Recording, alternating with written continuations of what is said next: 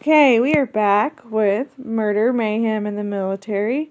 Um, I know we took a little bit of a break. We had some personal stuff going on, but we're back, and um, I'm pretty excited for this new episode because I know you are very. If someone says it's this, it is that. Like to you, there's no. You're very black and white. Like there's no. It can't be anything other than I don't know what you're talking about. Than what it is. So in this case, this is a The very evidence points one way. Yeah, I want to be like, hmm, yeah, that's probably that. Well, here's the thing: the the evidence. There's definitely some suspicious things that go on in this case, I mean, and when it comes to like aliens and ghosts and shit, eh, all the evidence points away from them. well, this is different. This is a suicide. However, it is a very very suspicious suicide, and the mother is still in the process of in legal bat- battles with the army because of of it. And and I do have to admit, there's thing, and there's a very suspicious character. um, but anyway, we're gonna get into it. So, PV2 Matthew Warren Brown was born on September 1st of 1987. And he joined the army in 2006 right after he graduated high school. He was artillery. Um, I really couldn't get a clear what his MOS was, but all I said was artillery. So, And if I had my phone, I could Google it real quick, but I left it in the living room on the charger. It's okay. I'm not super worried about it. Um, it really doesn't make a difference one way or another. Well, that and artillery, it, that could be any MOS, could be field spotter and all that crap. Right, but it but with this story doesn't really make a difference. Um, but when he was in the army, he did struggle a little bit. He went AWOL twice, um, to go get cocaine. Um, but he got clean and he was deployed in 2007, where he was demoted from specialist to PV2, and he was told he can earn his rank back by the end of the deployment if he stayed clean. Um, for the most part, he did. However, some soldiers did say he did take Valium every night. I don't know if it was prescribed, but that's kind of an important detail, so keep that in mind. Um, that ain't that hard to get a hold of if you know someone in the cash. oh, I know. So, anyway. So he is in Afghanistan, and I cannot pronounce their their fob or yeah. Let me see it. I I see it. But uh anyway, so he was he's there. Is that a D? Yes, that's a D. Okay, that I'm gonna say it's As Asadabad. All right. So he is at this fob. Bob Asadabad. All right. And he is for most of his deployment, he's on tower duty. He switches shifts, but um he usually just does tower duty and guarding the perimeter. Which is all fine and dandy. That's why I said it really didn't matter what his MOS was. Anyhow, in September, he he goes on leave. He goes back home to California to visit his mother. And he tells his mom that he feels really threatened. He hates Afghanistan. His sergeant and several other people in his unit are slinging drugs across the Pakistani border. And he feels that he is something bad's going to happen. He's got caught in the middle and he's he doesn't want to go back. Well, he goes back. And 2 weeks later, in October, October 11th. Or no, not October 11th. So no, no, it was April that he went on leave. Okay, so so May 11th. I don't know where I got October from. So May 11th, he goes. So two weeks later, after he comes back from leave, he goes to shift like normal. However, the only thing that's really different is today. Um, soldiers mentioned that his Valium, he was he was kind of harder to wake up for duty, and he kind of acted drunk. Um, I think he might have took more Valium than normal, although it was never really confirmed that he did have an excess amount of Valium in his system. So CID didn't do a fucking tox screen on him. I'm not even going to start with the CID. Just wait. You're going to realize that CID really phoned it in in this. So, Well, listen. they're a bunch of Jack Reacher wannabes, so I, it's this is not even in the same ballpark as Jack Reacher, but we're gonna get into the CID in a minute. So he goes. He was supposed to report at six, and NCOIC comes and picks him up, and two other soldiers. These soldiers, I don't believe, were on duty at the time, but remember these names. So Specialist Torres and Specialist Flannery, and the NCOIC's name is Staff Sergeant Jackson, and he they also pick up Private Brown. Well, anyway, they take him to the tower. Torres and Flannery stay back to hang out with Brown, I guess, help him get situated. This is pretty unusual, but I guess nobody really mentioned anything. Then Torres and Flannery supposedly go to Chow. 625, Jackson comes back to go give uh, Brown breakfast. However, nobody ever recovered any type of food. So that's another key thing to remember, but it could have just been a fat guy who just decided, hey, there's a food on the ground. I'm going to grab it. But anyhow, so he goes up with the, the you know, because he radios up to him. n- You know, he, neither one says anything. So he goes up and he sees Private Brown slumped over, like he's sleeping. And so he automatically thinks he's sleeping. But once he gets there, he sees the blood, an obvious hole in the back of his head. Now he's still kind of gasping for air, but it's pretty pretty apparent that he's about to die. Um, there's blood pretty much everywhere. Uh, going down, and as I said, um, and if you go to the Facebook group, I did post a picture of the supposed guard tower to kind of give you an idea. And so his M4 is, is in between his legs, and it's the sling is loosely wrapped around his ankle. And the M4 at this point is actually like hanging from his ankle and onto the ground. As I said, he's slumped over. Um, and then there is a small bullet hole in the window directly to his left. Now, and they never recover any type of rounds. Well, at this point, Sergeant Jackson tries to radio over to the cache. He says he doesn't get the cash. He radios over to, I want to say, like the um, operating whatever, whatever. Um, the CP. yeah, and and they couldn't really. He couldn't get that either. And the only thing he got a hold of was the civilian Cobra. And they go get the cash. Civilian Cobra.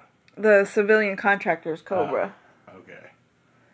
Um. Anyway, and so it this as this is going on, this is quite some time. You know, it's like another thirty minutes pass before people come. Well, out of nowhere, Specialist Torres comes back, and this guy is very shady from the get go. He asserts himself into the situation right away. He screams he's the only MP, he's going to take care of it. Well, he comes and he pretty much he starts messing with the scene. Well, shortly after Specialist Torres comes, uh, Major Mayfield, which is the on-call doctor at the time, and a medic. They didn't mention the medic's name, but anyway, they come, of course, to do their their what they're supposed to do, and they're they're assessing the situation seeing if there's any chance of revival. And at this point, there's not. So now with and Torres is being super shady, and this the first thing that he does is, that is is kind of shady is when the major gets to the first thing he does is say, "Hey, can someone secure the weapon?" You would think that that means you know put the weapon aside, make sure that it's cleared or whatever. I don't even know to say make sure it's cleared, just make sure it's not on semi. Well, Specialist Torres actually takes the weapon to another part of the guard tower, to the second floor, and supposedly clears it, and does it with rubber gloves on. Which I don't know where he got the rubber gloves, but whatever. And brings it back to the major. Uh, CID really never uh, said anything about this. I didn't think this was weird. Now CID doesn't get there till later on in the afternoon. So so at this point Specialist Torres, you know, goes and takes the weapon to do God knows what with it and brings it back. And then here's a next thing that Specialist Torres does that's pretty darn suspicious. He goes and takes a camera and starts taking pictures. However, nobody ever got these pictures. Um, and so this was kind of weird. Now, other MPs did arrive, and this was about 10 o'clock at this point, so a few hours have passed. It's kind of crazy. Um, and they've called, you know, CID, and they're waiting for them to arrive. And they're trying to figure out what to do next. Anyway, so more MPs come. I'm assuming maybe to move the body. I don't know. Maybe to assess the situation. Well, these are lower ranking MPs. And Specialist Torres throws rank at him and says, Get the fuck out. I'm the specialist. I'm going to take care of it. I'm E4, you're E2, you're E3, whatever. And tells them to fuck off, pretty much.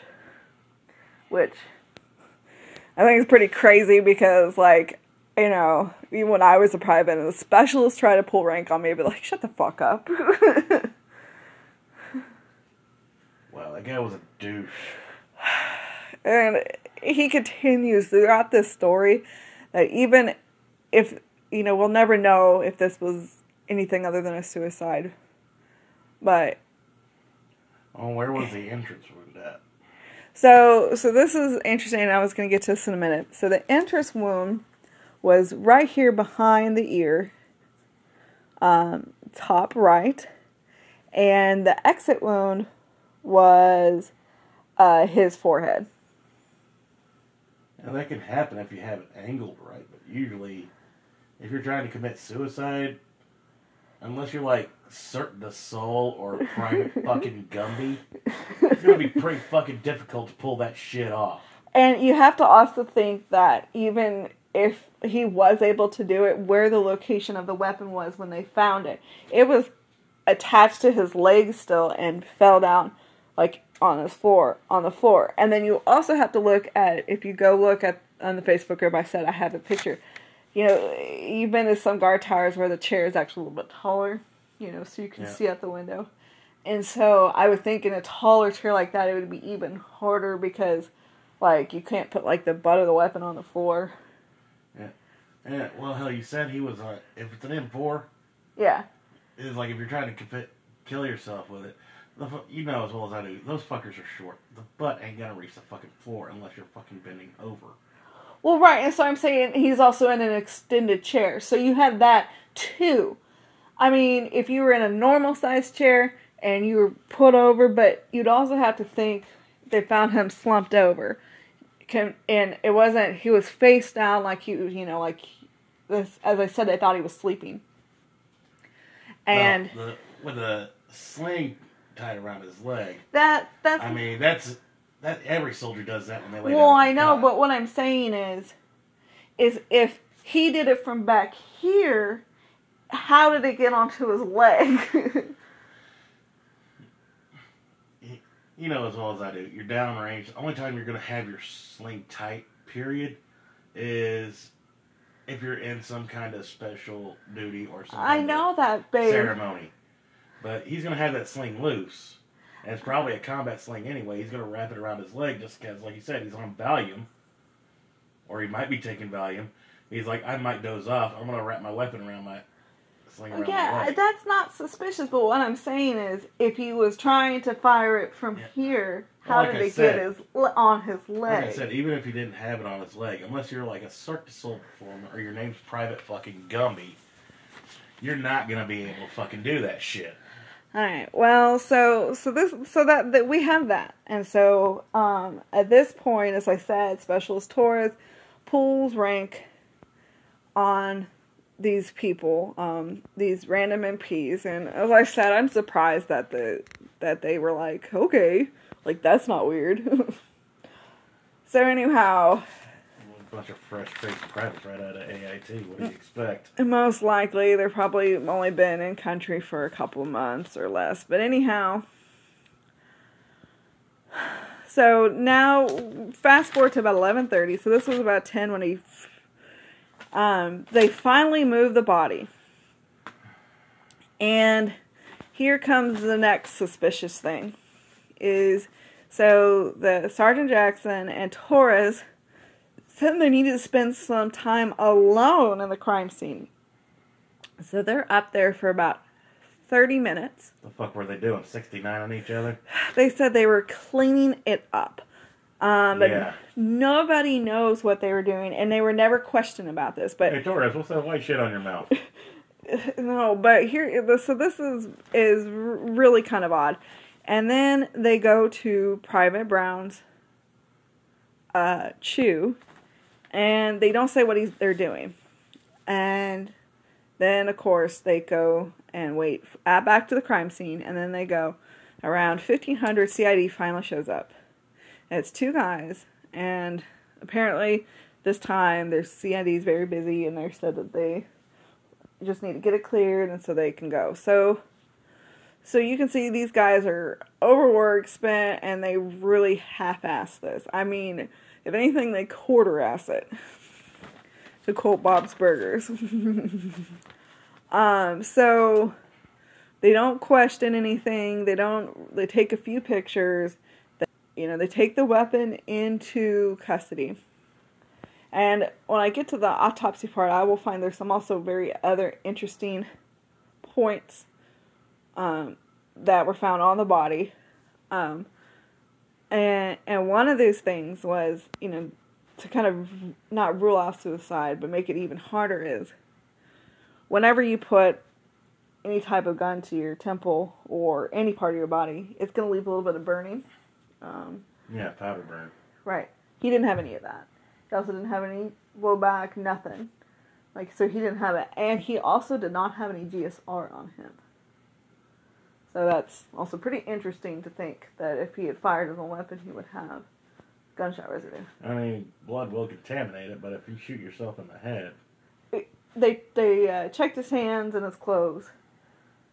But but um so those are kind of interesting points. But to get back to so CID goes, and of course, uh, one thing they notice right off the bat that his wallet is missing and his CAC, and nobody knows where it is. And, and this is pretty interesting because all of a sudden it randomly shows up in the body bag in Germany.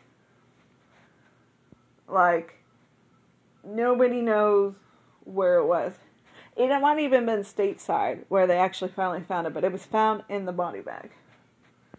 freaking aliens did it.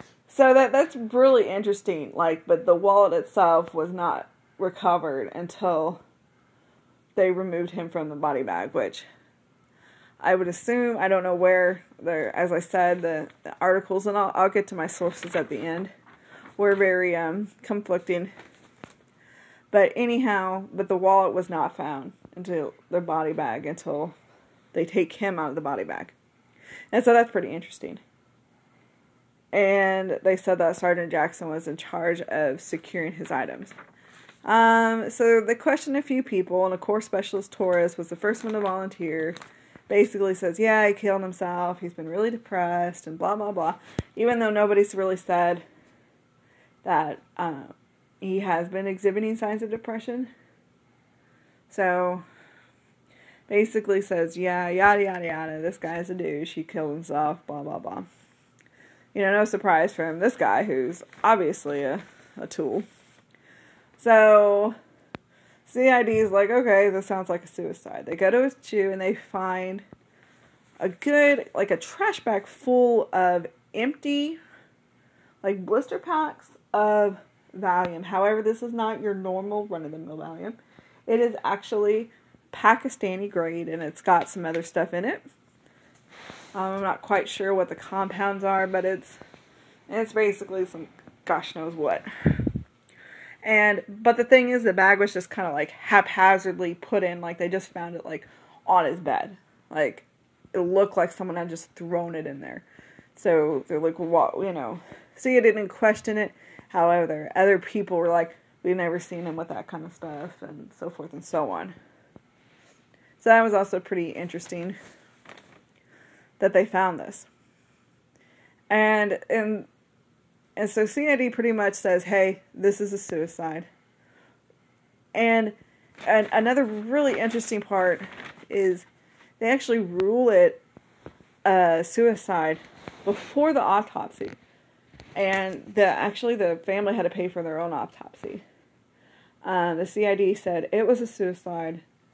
As I said, this was before the autopsy. And before the official investigation was over, it was ruled suicide. So they still hadn't closed it out, but they said it was a suicide. And um, they did, and when they and they did do this autopsy, there was no fingerprints on the weapon. As I said, there was no GSR on Private Brown. There is no um, no blowback spatter, which I said is very common with um, when you have a close. Uh, yeah, there should have been some chunks of skull in that motherfucker. Right, and, and it was nothing like that. Um, it, it, honestly, from the pictures, it, it looked like someone came up behind him and was like, bam. And he honestly didn't see it was coming. Poor guy. But, but anyway, and, and then here's another kind of really suspicious thing that happened is just two months after this happens, in the same brigade, over 120 soldiers tested positive for the special Valium. And almost 300 tested positive for some type of drug. Some motherfucker was giving that shit out like fucking candy. But now listen, listen. And so they had to move everyone to Tent City, do lots of drug tests. I mean, it became a huge problem. And then I want to say it was the UN, but UN actually did find drugs were being passed by Americans across the Pakistani border um, at this time. However, there was two soldiers named to be in charge, but names were never released and CID never pressured it. However, the UN still has an open investigation on this because I guess it's still a problem that it started around this time and it is continuing to be a problem. So it's the fucking UN. They ain't gonna do a fucking thing. I know that, but I'm just saying that it is kind of suspicious that it was like Pakistan, Iran, don't do this. Sanction, sanction. I, and they're just sitting there flipping the bird going. I, I know, babe, but what I'm telling you is they did find that Americans were pushing drugs across the Pakistani border. So what I'm saying is it was found that there was a drug ring. Now, was it the specialist Torres and Sergeant Jackson? Honestly, I don't know. But it is, as I said, it's very, there's a lot of things that kind of point to uh, they were doing some shady shit. Was it that? I don't know, but they were doing some shady shit. Um, but it's kind of up to you to decide if it was suicide or not. Now, the mother has gotten uh, several PIs involved. She is continuously, she solely believes that these guys were involved. Um, however, I, and so she's continuing to pressure the army to op- reopen the investigation. And, um, you know, and, and that is definitely sad. And, and I, and you know, we'll never find out if it was a suicide or not, but, but you can definitely say that even if it was a suicide, that some shady stuff was going on, that maybe he was pressured, or maybe, I mean, there's just obviously some things that were kind of suspicious.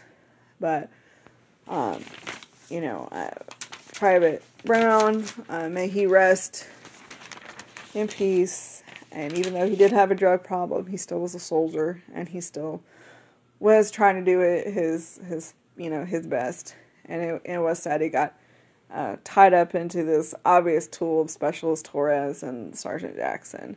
But anyway, my sources are vanityfair.com and the Daily Mail uh, .co.uk and a very short article from the Army Times.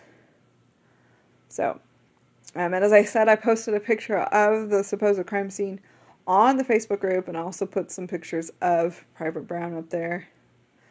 Um, so, um, I don't know what we're going to do next week. I have some things and, and uh, ideas. I definitely very soon want to do the Fort Bliss, what happened over there, but I need to wait till some more stuff gets cut because it's still very fresh.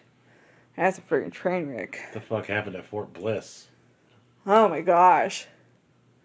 This is why you should never have an affair. Something about a soldier was having an affair, and to hide it, he poisons half of his unit with antifreeze. Nine motherfuckers.